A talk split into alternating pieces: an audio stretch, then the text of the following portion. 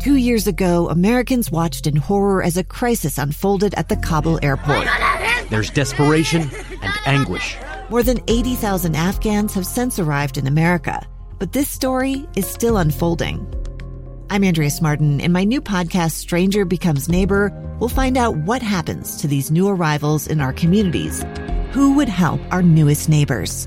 Follow us at kslpodcast.com, Apple Podcasts, or anywhere else you listen. And welcome to this week's edition of Utah Weekly Forum. I'm your host, Rebecca Cressman. Delighted today to uh, explore for you something new. It's called the Utah Alliance of the Determinants of Health. Now, that's a complicated title, but important for us to understand. Joining us in studio to give us that background is Lisa Nichols. She is the Community Health Executive Director with Intermountain Healthcare. Lisa, thank you for being back. Yeah, thank you, Rebecca. Love all the initiatives and the outreach you do to help better the health in uh, the state of Utah and beyond. Joining us too is Ali Martinez. She is the Executive Director of Midtown Community Health Center.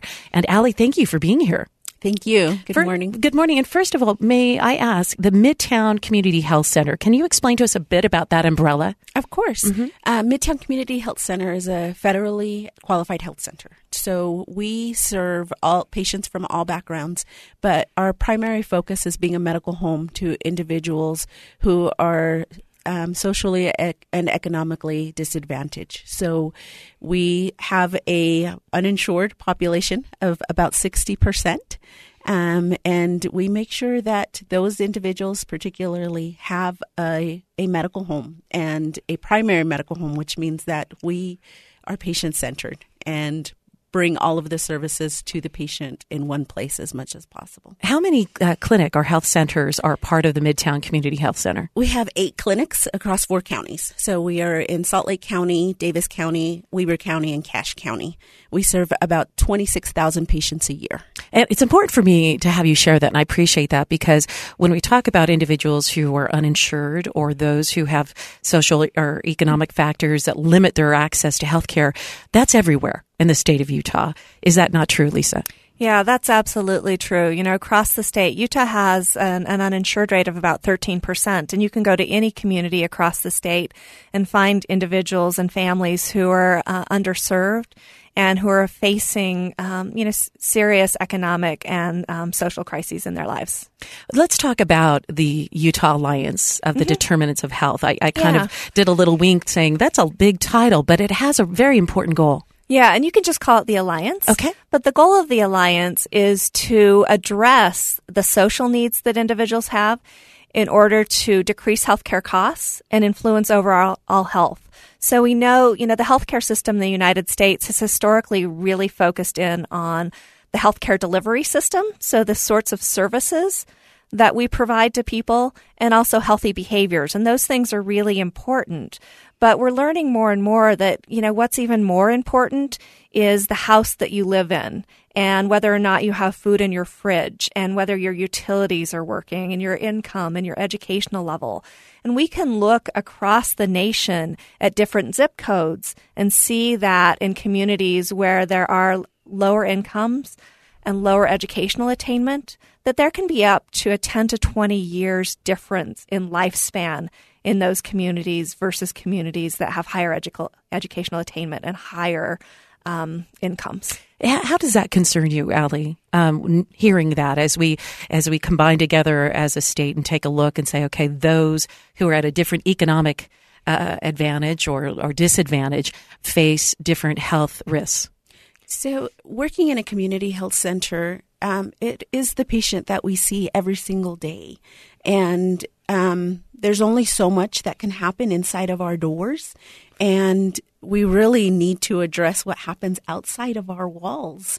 And that is the challenge that we face um, in a community health center. And the patient population that we see is how do we connect patients to those resources outside? Because we know that we can't really get to the root um, of those healthcare outcome challenges unless we address those other social factors. How did we identify, Lisa? Is it just coming from research? Mm-hmm. How did, and I know you represent Intermountain Healthcare, yeah. but how did you identify that these are other things we need to look at when we're talking about the overall health of Utahns? Yeah. So, um, this is work that's being, that's happening across the nation, um, and actually happening outside of the nation as well, is there really is an understanding and there's evidence in the literature that addressing these social needs has more influence on improving health and decreasing healthcare costs, making it more affordable f- for all of us. Um, that evidence exists in the literature. Um, so it's a worldwide problem. Mm-hmm. We come down just a bit to a country issue, yep.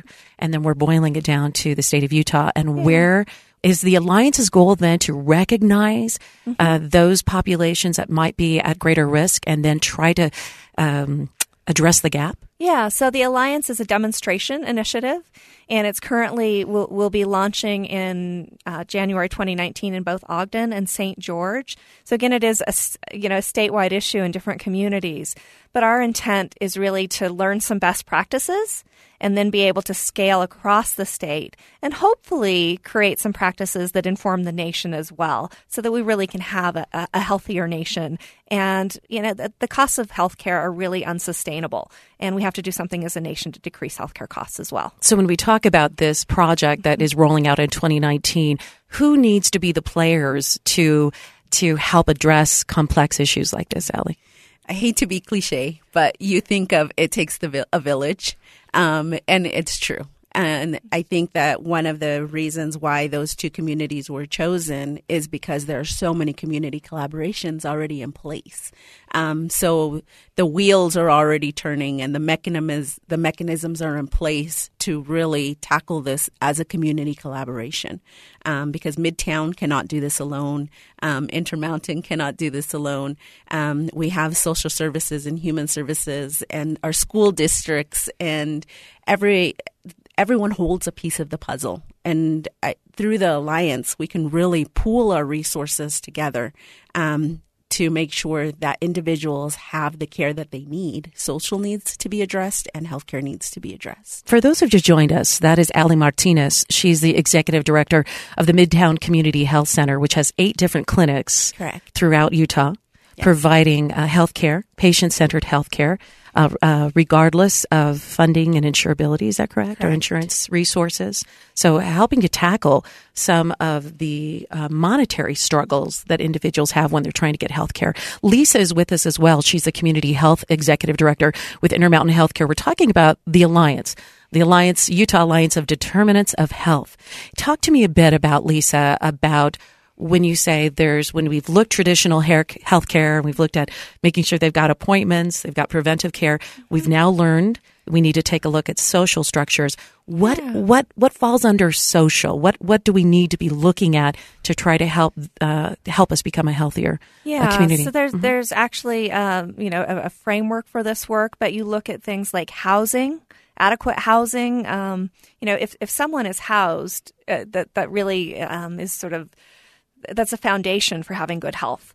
Um, is is the housing safe? Do they have utilities that work? So we think about even, you know, some some of the patients Ali sees might have diabetes, for example, or a medication that needs to be refrigerated. Um, and if they don't have a working refrigerator, uh, you know, that's it's really impossible. And if you don't have healthy foods, that's really impossible. Um, you look at interpersonal violence. Um, you know, it, uh, violence in the home can be really disruptive uh, social isolation, educational attainment, uh, transportation. Um, you know, having adequate transportation really leads to being able to, uh, you know, get get food in your household and get to a job. So all of those things are really important in helping someone be healthy. Is the Midtown Community Health Center already? You said um, there are some examples of collaboration with other agencies to try to take care of the social and physical mental health needs of a patient. Are what other type of agencies would you network with? Um, or do you network with? Midtown mm-hmm. is an absolute. We we just realized that there is a need to collaborate. So we anyone who will partner with us, really, um, because because there's so much that's needed outside of our doors. So Weber Human Services, our local mental health authorities um, in several counties, we partner with. Um, the local health departments, our community coalitions, our school districts, um, all of those are partners, and everyone comes together to tackle these issues um, from their own own discipline and own background, but realizing that we have to cross um, those silos to really make a difference. and go ahead. Yeah. So. Uh, again, I just think that there are all already these partnerships, and all of those are actively involved. Um, you know, even our local universities, for example, Weber State University and the work that they're doing with Ogden Can, um, to make sure that there's a, a, community approach to addressing needs for the individuals and our, our, residents. Even as you mentioned uh, school districts, it reminded me that as I walked into work today, we have food boxes uh, for high schools, um, which have pantries, so that those teenagers who are coming from a home that does not have an adequate food supply, that those teens can go to school and pull from this donated pantry. To me, that's just one small example of mm-hmm. how it's coordinated. Kids are, teens are already mm-hmm. at school, so let's provide right. for them while they're there. Yeah, mm-hmm. and I think, you know, across the state, uh, we have very good social services, and we're a community that takes care of our community members. And part of what the Alliance seeks to do is to coordinate those services in a better way. So if, if if it's a challenging time in your life, it's really difficult to know where to go to get everything you need. And you might have to go to 20 different places. So, how can we, in alignment with all of the social services and health agencies, make this easier to navigate and get people the services they need. And I appreciate that, especially because as you explain that, I go back to some of the risk factors you were describing someone who may um, not have the social support or economic support. Transportation's an issue. Mm-hmm. Uh, employment's an issue, right. stability, housing, and we're wanting these individuals in order to get the help that's out here mm-hmm. to go to 20 different locations with those challenges that exist already. Right. Right. And even, you know, if I make, if as a health system, we make a referral to someone for a food bank, we don't actually know if we get, if they get there, right? We don't know if they have transportation to get there. Um, maybe the food bank doesn't have food that is of the, of that person's culture. So how do we start to work so that the food bank knows I've sent someone and I know that that person comes and their need was met. And maybe if they don't have transportation, we figure out how to get them there. Or if they're homebound, we figure out how to have food delivered. Um, so we have a lot of resources. We just need to make sure that we, we can always get them to people in the right way. Midtown Community Health Center, uh, you mentioned Ali Martinez that its goal is to provide patient centered health care, uh, especially for those who might be at an economic disadvantage. What stories of, or what patient stories maybe come to mind to you when Lisa's describing it could happen like this? There may be someone like this when this is what you're seeing day to day. Yeah, actually, Lisa's comment just reminded me of a recent story as we were helping a patient navigate to the food pantry um, over at OCAP, the Ogden Weber um, Community Action Center. And um, they were, the staff there were so ecstatic because they got a truckload of acorn squash um, and they couldn't figure out why people could wouldn't take it. Um, it's rare that a food pantry has fresh vegetables, um, and after just having conversations with individuals and families who were visiting the food pantry, they didn't know what they were. They didn't know how to cook them, um, and so it it does make us realize that we have to cross those cultural barriers um, as we're designing these services. Um, because as a healthcare provider, we want those healthy fruits and vegetables, especially for patients like diabetics or people who are navigating through childhood obesity and getting healthy foods for their kids. Um, but we have to keep those things in mind if we really want them to be effective. You were mentioning, thank you, Lisa, that someone who may who does not and, and help correct me that those who may not have the non-medical uh, support in mm-hmm. place mm-hmm. that their lifespan could be as much as 20 years shorter than yeah. others yeah that's really what the literature is showing us Um, and it's, i mean, if you start to think about, uh, you know, ha- having a stable job with an adequate wage, that gets you adequate food in the home. It gets you a safe place to live. Um, it gets you insurance and access to health care. So these things start to build on one another. And to the extent that we can really, you know, create a community in which people have the opportunities and are able to meet their needs, we have a healthier community.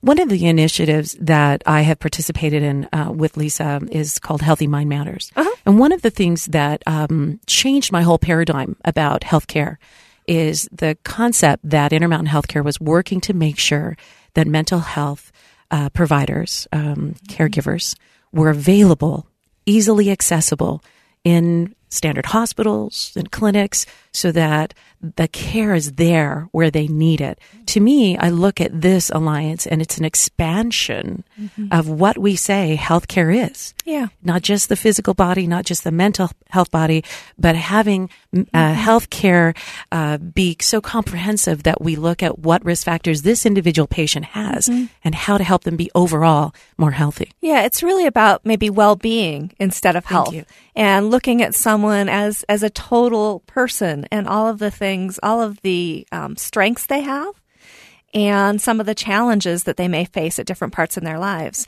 and and helping people meet those challenges so they really can be, um, you know, self reliant and healthy. As you um, have directed these eight different clinics, uh, the executive director of Midtown Community Health Center, if you could describe kind of your ideal, paint the picture what would that look like for the overwhelming patients that you have coming through the door that struggle economically and socially? Well, I think as a community health center, we already have some key pieces in place. So we do provide physical health, behavioral health services, uh, oral health services, substance abuse services. And so to be able to expand to, well, this is where you can go to um, get those social services needs met as well, and having that warm handoff um, that will tackle those barriers like transportation, um, that really will make us whole um, because we we are really in a place where we're trying to navigate folks, but we don't have that warm handoff. We don't know if any if those patients are making it to the food pantry or to that referral um, to social detox, for example, um, because we're limited by our own resources. So really, partnering allows us to look at the whole person. May I also ask both of you could answer this question? How does this paradigm change looking at this type of project ahead of us yeah. in Ogden and, and St. George? How does it change the questions a healthcare provider asks a patient to yeah. to give the big picture of what his or her resources or needs may be? Yeah. So I think, you know, currently, you know, we have a number of uh, things we take as vital signs. We take your blood pressure and we take your weight and we ask you a series of questions about what you might be experiencing physically um, or even emotionally. But we don't ask, you know, Rebecca, do you have food in the home? Are you safe in your home? And so it does really change. You know, it, the, the mission of Intermountain Healthcare is to help people live the healthiest lives possible. And to really help people live the healthiest lives possible, we have to understand all of the challenges and do what we can do as a healthcare provider in collaboration with other community partners to address uh, the things that people are facing. Interesting as I and I appreciate that as um, I was speaking to my father, elderly uh, gentleman, mobility challenged. Um, mental uh, faculties declining a bit. Mm-hmm. You know, money's tighter. Um, that's the the picture of a lot of our mm-hmm. our elderly. We were talking about isolation yeah. and its effect on our overall health. And, and, and we, I talked about why it's so important to be having friends come over, to be getting out of the house. And, and we will face that as we look at Utah. We have so many people aging that that isolation is an effect to their overall health. It's something we need to address and ask about in healthcare too. Definitely. And really having um, the resources in place to make those home visits um, to make sure that folks are getting to the appropriate resources. Um, and if they can't, meeting them where they are. Mm, I appreciate that. Just yesterday, I was online trying to Google resources for the elderly, you know, because each population is, is so vulnerable. So mm-hmm. that's, it's the Utah Alliance of the Determinants of Health. And it's an ongoing, or the project actually starts, you said, officially in January? January 2019. We've been planning for the last year and we'll launch um, a demonstration for three years, but, you know, really with an intent to do this work across the state. And and um, do you have individuals that are empowered under this alliance to work through this in Ogden and St. George, or how will this be put into motion? Yeah, so we actually um, we're really proud of the way that uh, this has come together. You know, we, we've re- uh, repeatedly said that this is focused on collaboration, then it takes all of us. So there's a governance structure that includes Intermountain, but really is comprised of the community based social services organizations where we need to bridge that gap between healthcare and social services. Um, with all of those individuals sort of collectively planning and governing this work. Uh, that's exciting for us. Yeah. For those who would like to either learn more about the alliance. Should is there a place on Intermountain Healthcare, or or sh- tell us a bit about that because it is a project yeah, base, yeah, right? The, the work mm-hmm. is is very new, so we are in. Uh, the process of developing a, a website for it. Um, so, so we do not yet have one, but but it'll be coming soon. All right, and we can look at that. Mm-hmm. Just the conversation itself, to me, changes the way an average citizen might approach the way they look at their health care, mm-hmm. at their neighbors' health care, at the people uh, around them, and, and that in itself has such impact. Right. So it's it's been uh, beautiful to have you here. I wanted to to just recap really quickly because as I read about the alliance, it says you'll be working with local government agencies and community based organizations, as uh, Ali has also mentioned, to address interpersonal violence, education, housing instability utility needs, food security, insecurity, transportation, family and social support, income and employment. That paints a much fuller picture, doesn't it, mm-hmm. of a person's life and their ability, their their well-being. Exactly. Access to that. The Utah Alliance of the Determinants of Health. Today we've been joined by Lisa Nichols, the Community Health Executive Director of Intermountain Healthcare. Also, Ali Martinez, who is the Executive Director of Midtown Community Health Center. How do we find Midtown Community Health Center? Um, you can visit our website at midtownchc.org and a list of all of our um, sites are can be found there. And you said they're in four counties. We are in four counties in in Utah: uh, Salt Lake, Davis, Weber, and Cache. Okay, Midtown Community Health Center. Ali Martinez and Lisa Nichols. Thank you for joining us on this week's edition of Utah Weekly Forum. Thank you, Rebecca. Thank you.